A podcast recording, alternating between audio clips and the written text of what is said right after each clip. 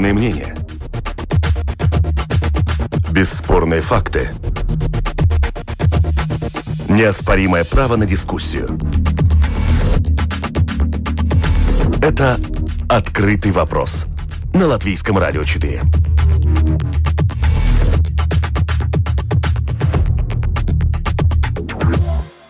Здравствуйте, уважаемые радиослушатели. Вместе с вами в эфире Латвийского радио 4.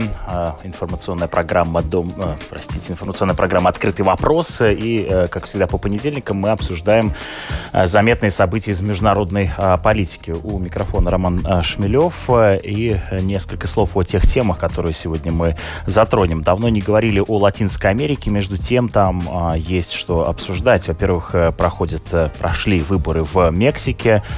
Там за последний год в стране были убиты 90 политиков. Вот как вот на фоне этих политических убийств происходит региональный выбор. Об этом мы поговорим ближе к завершению нашей программы. Также обсудим ситуацию в Бразилии, которая фактически находится на грани гражданской войны. И в стране значительный кризис из-за высокого количества заболевших ковидом. Ну, а во главе страны находится президент Жаир Болсонару, который не верит в вакцинирование, хотя и недавно вакцинировался. Правда, это не было сделано публично. Также обсудим результаты выборов в немецкой земле в Саксонии-Анхальт. Это фактически последняя проба сил перед выборами в Бундестаг ФРГ в сентябре, после которых уже известно, что идет действующий канцлер Ангела Меркель. И несколько слов об итогах Петербургского международного экономического форума. Но начнем с обсуждения ситуации в Израиле. Дело в том, что на прошлой неделе одна из самых громких международных новостей – это новость о том, что оппозиция сформировала правительство без Биньямина Нетаньяху. Новым премьером может стать Нафтали Беннет. Как изменится политика Израиля со сменой премьера, об этом мы и поговорим в первой части нашей программы. С нами на прямой связи главный редактор израильского политического сайта «Детали» Эмиль Шлеймович. Добрый день. Эмиль, добрый день. Слышите ли вы нас? К сожалению, нет. Сейчас мы попытаемся с ним связаться еще раз, но на другой линии вместе с нами господин Скудра, политолог Оярс Скудра. Добрый день. Добрый день. Можете ли вы несколько слов сказать о том, почему эта новость важна? Фактически Нетаньяху у власти 12 лет. И что изменится в Израиле, а вместе с тем и в регионе с фактически вот этим изменением в политике Израиля? Но пока что совершенно ясно, что новой коалиции, значит, документ о создании, который был подписан на прошлой неделе, есть одна цель – убрать с поста премьер-министра господина Нетаньяху.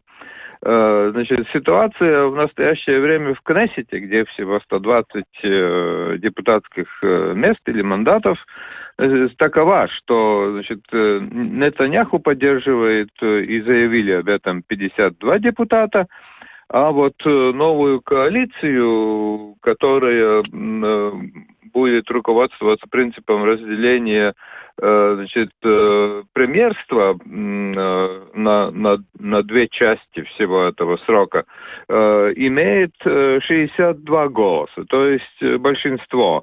И 6 депутатов пока не определились, но склоняются как бы в поддержку новой коалиции. Эта особенность этой новой коалиции заключается в том, что она объединяет как правые партии, в том числе религиозно правые, так и левые партии. Так что, значит, пока что трудно говорить о том, что они смогут или не смогут реализовать, но совершенно ясно, что Нафтали Беннет, который является правым ультранационалистом, он, значит, находится в оппозиции и против идеи создания палестинского государства. Это так называемое решение двух государств, то есть Израиль и палестинское государство. Он против этого. И он, конечно, значит, за то, чтобы поселенцами заселенные части западного или, значит, прибрежной части были вовлечены фактически в состав израильского государства. Да, ну вот давайте как раз об этом поговорим, о том, что объединяет эти партии совершенно разного спектра. Вот вместе с нами Эмиль Шлеймович, главный редактор израильского политического сайта «Детали». Вы меня слышите сейчас, да? Да, здравствуйте. О, замечательно. Значит, да, со студией контакт установлен. Вот в эту новую коалицию, да, вошли 8 партий.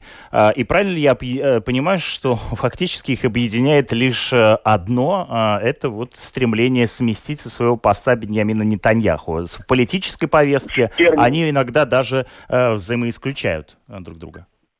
Совершенно верно, да. Основное объединяющее – это желание сместить нынешнего премьера, причем даже не партию, которую он возглавляет, партию Ликуд, а именно нынешнего премьера, поскольку стиль управления они считают все более авторитарным в последнее время, и, кроме того, он проходит подозреваемым, обвиняемым по целому ряду дел о уголовной составляющей, коррупционной составляющей. Давно говорилось, что если бы Биньямин Нетаньяху освободил место премьер-министра и освободил место председателя партии Ликуд, то могла бы сложиться правая коалиция, потому что, собственно, у правых партий, которые вошли сейчас в так называемое правительство перемен, нету претензий к никому, кроме них. И коалиция легко складывалась из Ликуда, из «Новой надежды», хотя не исключено, что она бы тогда даже и не возникла, из партии Нафтали Беннета, которая представляет религиозных поселенцев. Это не было бы проблемой. Другое составляющей является антиклерикальная деятельность, но она объединяет только некоторых. Все остальные пункты повестки дня, они приемлемы для кого-то из членов этой коалиции, а для других не очень. Поэтому, поскольку они все противоречат друг другу, предполагается, что новое правительство сосредоточится на решении социальных и экономических вопросов, но не будет трогать болезненные темы, такие как статус Иерусалима, или суверенитет на Иорданской долине, или распространение суверенитета на поселенческие блоки, на территориях Иудеи и Самарии. Политических вопросов постараются не касаться, будут заниматься экономикой, тем более, что после коронакризиса она весьма разрушена. То есть необходимость сотрудничать с своими идеологическими соперниками фактически оправдывается теми, кто сформировал эту коалицию, как раз-таки авторитарным стилем самого Нетаньяху. То есть он у нас, мол, вынудил перейти красные линии, да? Очень давняя компания. Да? Да, это очень давняя кампания. Один из советников партии «Авода», когда партия либористская была у нас основной оппозиционной силой, сказал, что если сейчас взять пепельницу и выбросить ее из окна их офиса, то любой человек, который ее поднимет на улицу, будет лучше, чем Биньямин Нетаньяху. Давным-давно эта кампания ведется для того, чтобы сместить нынешнего лидера из-за его авторитарных методов правления. Ну, вы уже частично ответили на мой следующий вопрос. Авторитарный стиль, да, Нетаньяху не устраивает политических коллег, да, политиков Израиля. Но чем еще, да, так не угоден Нетаньяху? Сменяемость власти – это еще один критерий, почему он должен уйти? Слишком долго сменяемость власти – это следствие. Авторитарный стиль проявляется в очень многих вещах. У нас пропускаются заседания правительства, и многие решения предпринимаются лично премьер-министром без консультации даже с узкими кабинетами, будь то по жилью или по вопросам безопасности. У нас распределяются контракты, опять же, по личному указанию. Ну, например, Израиль подписал некоторое время назад, больше полугода, соглашение с компанией из Объединенных Арабских Эмиратов о транспортировке нефти через трубопровод Эйлат-Ашкелон. И об этом соглашении не знали ни в Министерстве экологии, ни в Министерстве экономики. То есть просто вот они узнали об этом постфактум, примерно через полгода, как бы, несмотря на то, что это очень большой значимости соглашение, которое несет в себя определенные риски, как геополитические, так и риски для экологии, и просто непонятно, кто будет какую прибыль получит государство Израиль, если один из владельцев этого нового консорциума находится в Гибралтаре, да, в налоговой гавани. Это приближенные, которым раздавались и продолжают раздаваться посты, вне зависимости от их опыта и компетенции. И последний скандал такого рода, до последнего времени, до последней секунды, разумеется, Нетаньяху и Ликуд будут пытаться переманить каких-то депутатов из блока перемен, чтобы развалить коалицию. И вот последнее заявление было, что обратились к одному из депутатов, как раз вот который, женщина, которая входит в партию Нафтали Беннета, это партия, которая представляет правых поселенцев, и предлагали ей, ее мужу, дать хорошую должность, если она согласится перейти из одного лагеря в другой. Это проявление коррупции, и можно понять оппонентов Нетаньяху, они не хотят видеть во главе государства явно коррумпированного политика, ну или человека, которого они таковым считают, потому что суд все-таки пока еще не принял свое решение. То есть обвинение в коррупции и слишком много власти сконцентрировано, сосредоточено в руках одного человека, да? А рейтинг поддержки Нетаньяху и, в свою очередь, как восприняли новости о формировании вот этой коалиции израильтяне? В Израиле все последние выборы примерно четверть избирателей голосовала за Ликуд. Но здесь нужно подчеркнуть, что поскольку в Израиле нет прямых выборов, выборы происходят по партиям, то нельзя сказать, что четверть избирателей голосовала за Нетаньяху. Были опросы, которые показывают, что если бы Ликуд возглавлял какой-либо другой правый лидер, то Ликуд бы на этом терял относительно небольшое число мандатов. Поэтому сложно сказать сейчас, что именно Нетаньяху пользуется очень большой поддержкой, хотя, несомненно, она у него есть.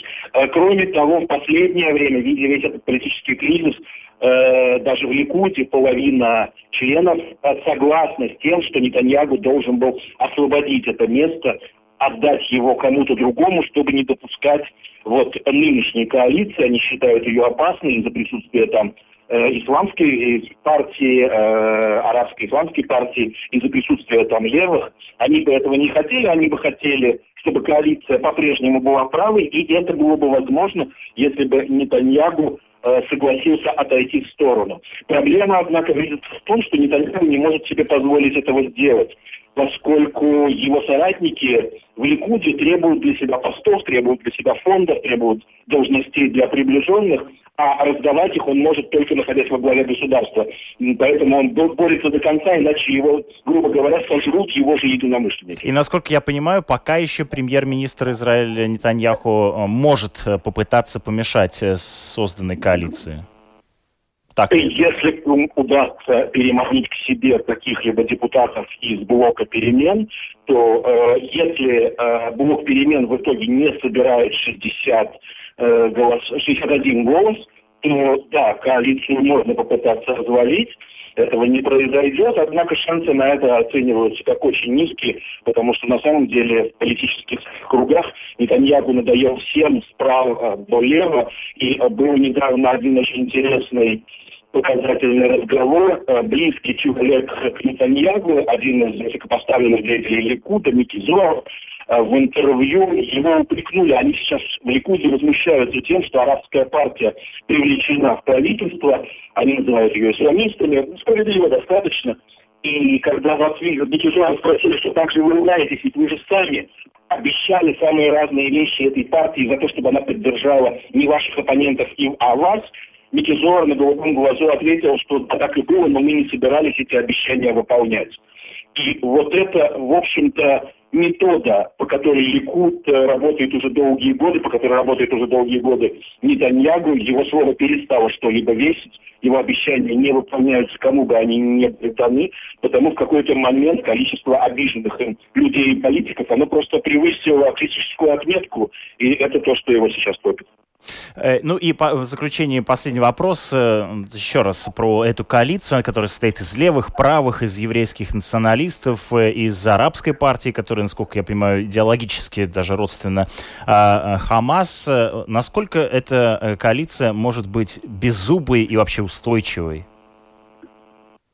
она, я думаю, будет устойчива, хотя колебаться она начнет в тот момент, когда Нетаньяху оставит пост председателя Ликуда и председателя оппозиции, тогда, соответственно, у правых возникнет соблазн все-таки переформировать коалицию и соединиться с правыми. Какое-то ближайшее время она, несомненно, будет устойчива. Идеологически партия РАМ, арабская, она, скорее правильнее сказать, что она близка к братьям-мусульманам, она идеологически не близка к Хамасу, потому что в ее уставе не содержится уничтожение государства Израиль, это однозначно. Но разговор сейчас идет не столько о политических шагах, сколько об экономических.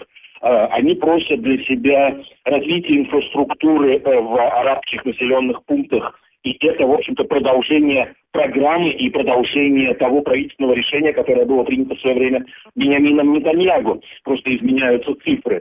Они просят узаконить некоторые бедуинские поселки, 3 поселка, из них были узаконены, решение об этом принято ранее министром экономики, который входил в правительство Биньямина Нетаньяху.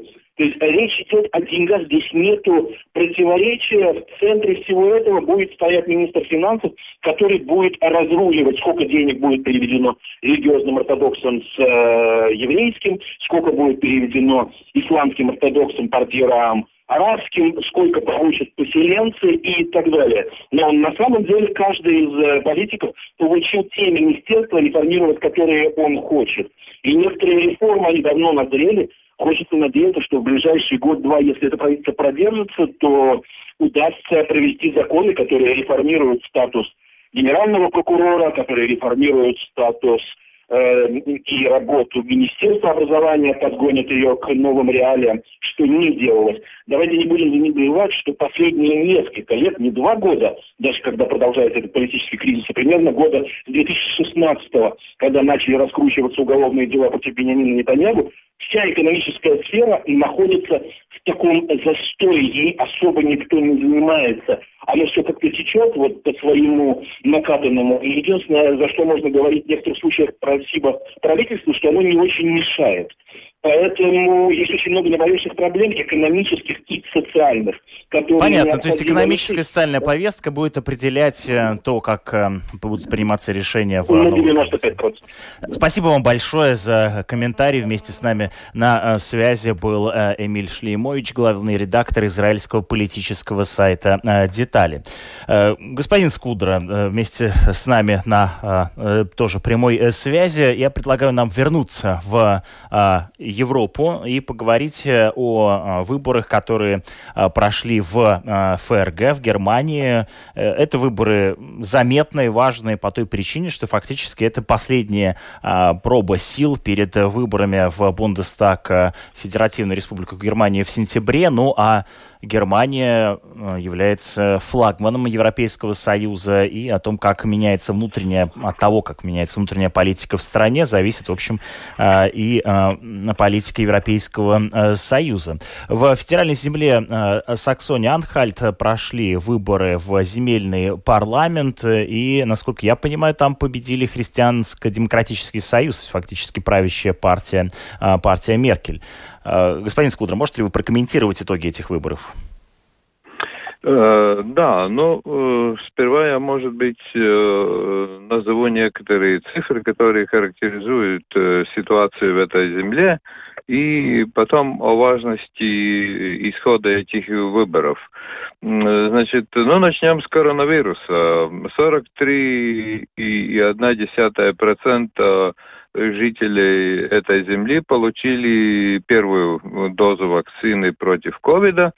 Значит, безработица относительно выше, чем в других более развитых странах, поскольку, значит, Саксония Анхальт, она является землей, которая раньше ходила в состав ГДР. Значит, 7,5% безработицы. И, значит, средний заработок составляет 80% от общегосударственного среднего заработка. Так что, значит, ситуация несколько хуже, хотя не очень сильно отличается, значит, от большинства, скажем так, северной части Германии. Что касается итогов выборов, значит, ну, сперва участие в выборах, поскольку у нас тоже проходили на местные выборы, значит, участие в выборах 60,3%. Это на 1% почти меньше, чем в 2016 году. Очень убедительная, неожиданно даже убедительная победа христианских демократов. Ну, многие это связывают с премьером этой зимы, Хазеловым, 67-летним, который является популярным политиком. Возглавлял он правительство, в состав которого входили социал-демократы и зеленые. Значит, что касается распределения мест в новом парламенте, то ХДС получила, ну, пока что это не совершенно окончательные еще итоги, но предварительные окончательные итоги.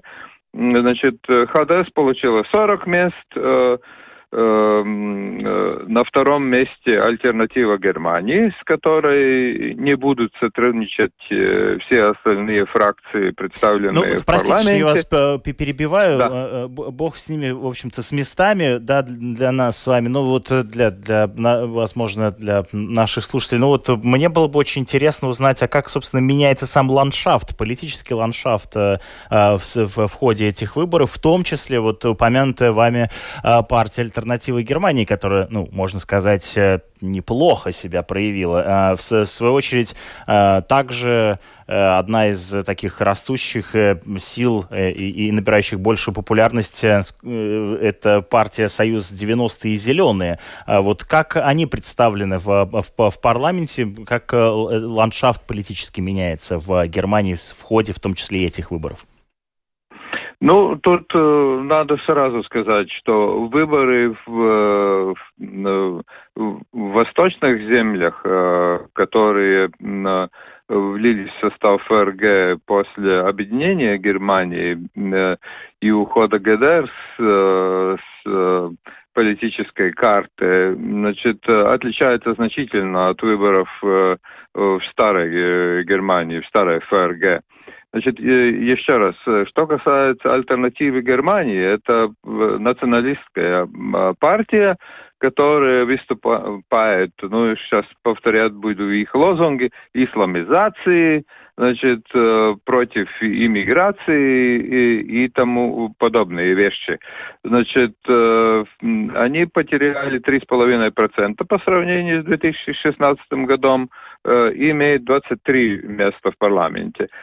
Что касается основных партнеров по правительству ФРГ, социал-демократов, социал-демократы потеряли 2,2% по сравнению с 2016 годом и будут иметь всего 9 депутатов. Зеленые получили, правда, на 1% больше, значит, но всего 5,9%. Хотя, значит, опросы по всей ФРГ, извиняюсь, для зеленых, ну, последний опрос вчера проведенный агентством Инца, для зеленых прогнозирует 21% осенью. Так что, значит, можно сказать, что социал-демократы и зеленые выступили плохо. Но это не новость для вот этих так называемых новых или стран, которые входили в состав бывшей ГДР. Значит, главное для политической жизни ФРГ будет заключаться в том, какую коалицию выберет ХДС. в этой земле, поскольку это будет, естественно, сигналом для избирателей на выборах 26 сентября в парламент. И 26 сентября проходит еще 3 выбора парламентов земель ФРГ, включая Берлин. Вариантов 3. Значит, ХДС и социал-демократы. 49 мест – это минимальное абсолютное большинство. Потом коалиция ХДС, социал-демократы и зеленые. Это коалиция, которая существовала в этой земле с 2016 года. И третий вариант – коалиция ХДС, зеленые и свободные демократы, которые несколько улучшили, или точнее, которые вновь появились в парламенте, которые в 2016 году вообще не преодолели 5% барьер. Значит, Хазелов уже заявил о том, что они не будут спешить с созданием новой коалиции, будут проводить долгие дискуссии о том, какая коалиция лучше всего подходит для ситуации политической в стране. Так что, значит, сейчас второй важный сигнал, который касается итогов этих выборов и важен для всей ФРГ, в целом, это значит, какая же коалиция в конце концов будет создана, ну, в ближайшие несколько недель. Будем следить за тем, как развиваются события в ФРГ и как, соответственно, меняется там политический ландшафт. Но переключимся на обсуждение еще одних выборов, которые тоже прошли вчера в Мексике, уже в Латинской Америке. Там избирают парламент, избирают региональные органы власти. Часто Латинская Америка как-то ускользает от нашего взора, но, тем не менее, там происходят такие любопытные вещи. Вот, в частности, готовясь к программе, я узнал, что за последнее время, с сентября 2020 года, в стране были убиты 90 политиков. Как-то это повлияло на вообще исход этих выборов? И как бы вы сейчас оценили ситуацию в Мексике, что там творится? Ну, можно сказать, если очень коротко и в нескольких предложениях, то, что вы называли вот политические убийства, это, скажем, я, может, несколько сейчас преувеличиваю, но это, в принципе, повседневность. Правда, значит, эти убийства проходят в основном на локальном, на уровне штатов, не касаются высшего политического руководства и парламентариев страны в целом. Вторая основная проблема... То есть, извините, пожалуйста, так, если переводить на такой бытовой повседневный язык, то есть кто-то с кем-то что-то не поделил, и из-за этого, значит, ну вот гибнет тот или иной. Нет, тут просто, значит, убирают лишних людей, которые не выполняют требования банд, в основном наркокартелей. Ну да, я это имел в виду, да, я понял, хорошо, да, продолжайте, пожалуйста, которые, я вас прервал. Да. Которые оказывают очень сильное влияние на экономическую, в первую очередь, жизнь страны, но и также на решение местных органов власти и управления, особенно в южных штатах, которые ближе к Центральной Америке.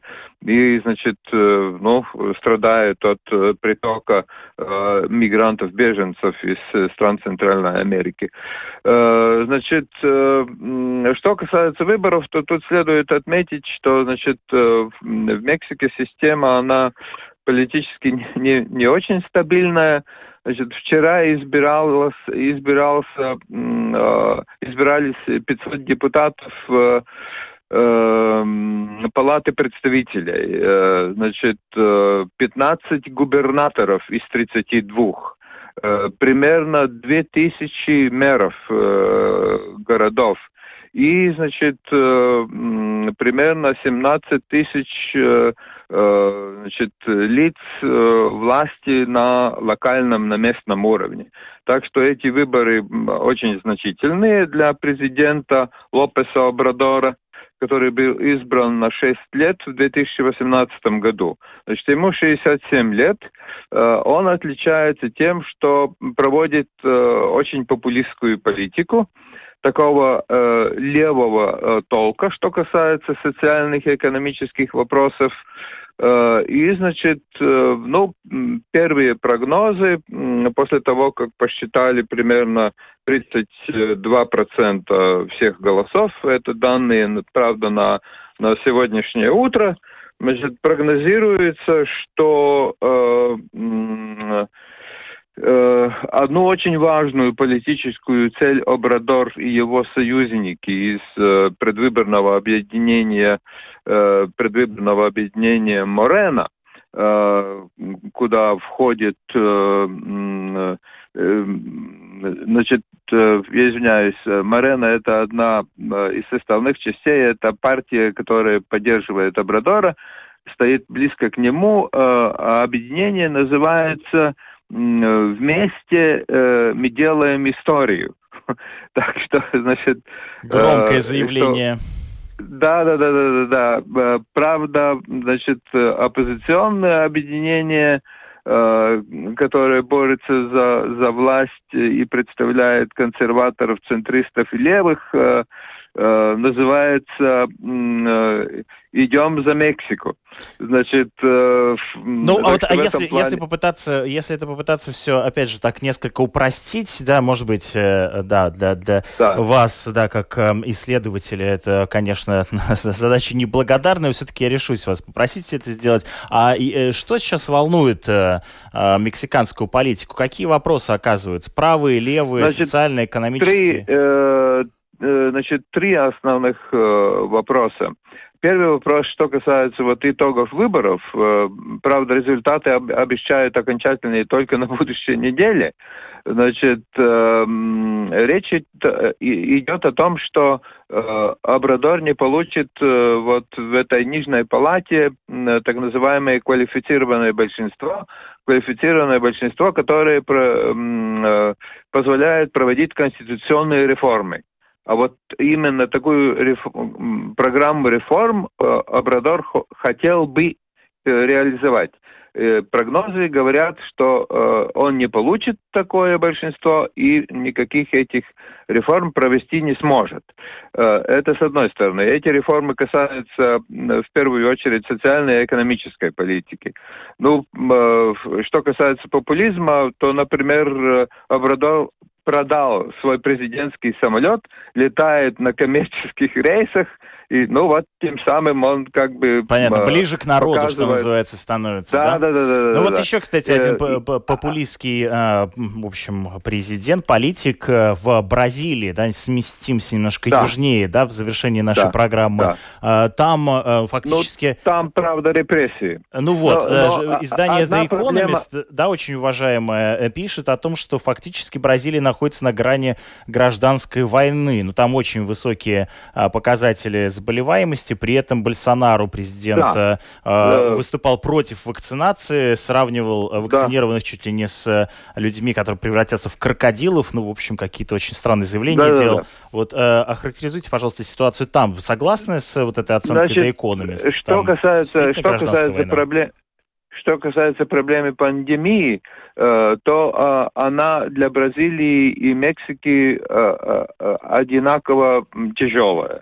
И в Мексике, в отличие от Бразилии, это борьба с, бандами наркокартелей, которые Обрадор так и не смог, как говорится, привести в какие-то более-менее терпимые рамки. Контролировать, да. Да. Поэтому, скажем так, что касается Бразилии, то там Ну, следует отличать, значит, Болсонару отличается тем, что он занимается популизмом вот в связи с ковидом. Также, что касается освоения тропических лесов Амазонии и создания там сельскохозяйственных хозяйств и угодий, значит, и тем самым тревожит всех сторонников изменения климата в целом, поскольку амазонские леса играют существенную роль, значит, по крайней мере, в западном полушарии, и, может быть, не только. Значит, но Болсонару не является таким явным популистом в вопросах, которые касаются экономики. Он более консервативного толка политик, в отличие от Обрадора, который имеет, ну, скажем так, левацкие, такие левые. Он популист левого толка.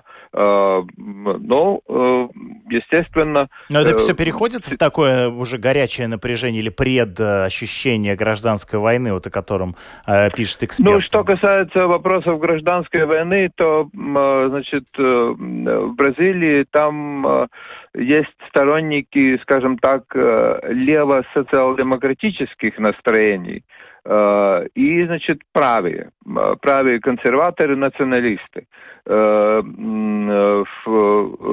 И поэтому, значит, ну, насколько там можно говорить о том, что уже появляются группы или банды вооруженного толка, я думаю, что это преждевременно утверждать, но это атмосфера гражданской войны больше касается политической нетерпимости и, значит, таком чисто физического насилия по отношению к политическим конкурентам. В таком смысле можно говорить об атмосфере гражданской войны, я думаю, совершенно спокойно, как в Бразилии, так и, по крайней мере, в южных штатах Мексики.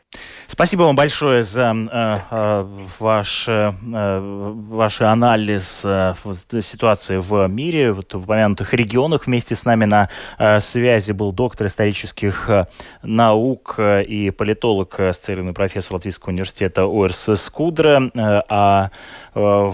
В эфире Латвийского радио 4 прозвучала программа «Открытый вопрос». Мы обсуждали, как всегда, по понедельникам самые заметные события из международной политики. У микрофона был Роман Шмелев, а за режиссерским пультом Уна Леймана, продюсер программы Валентина Артеменко. Оставайтесь с нами, впереди вас ждут новости.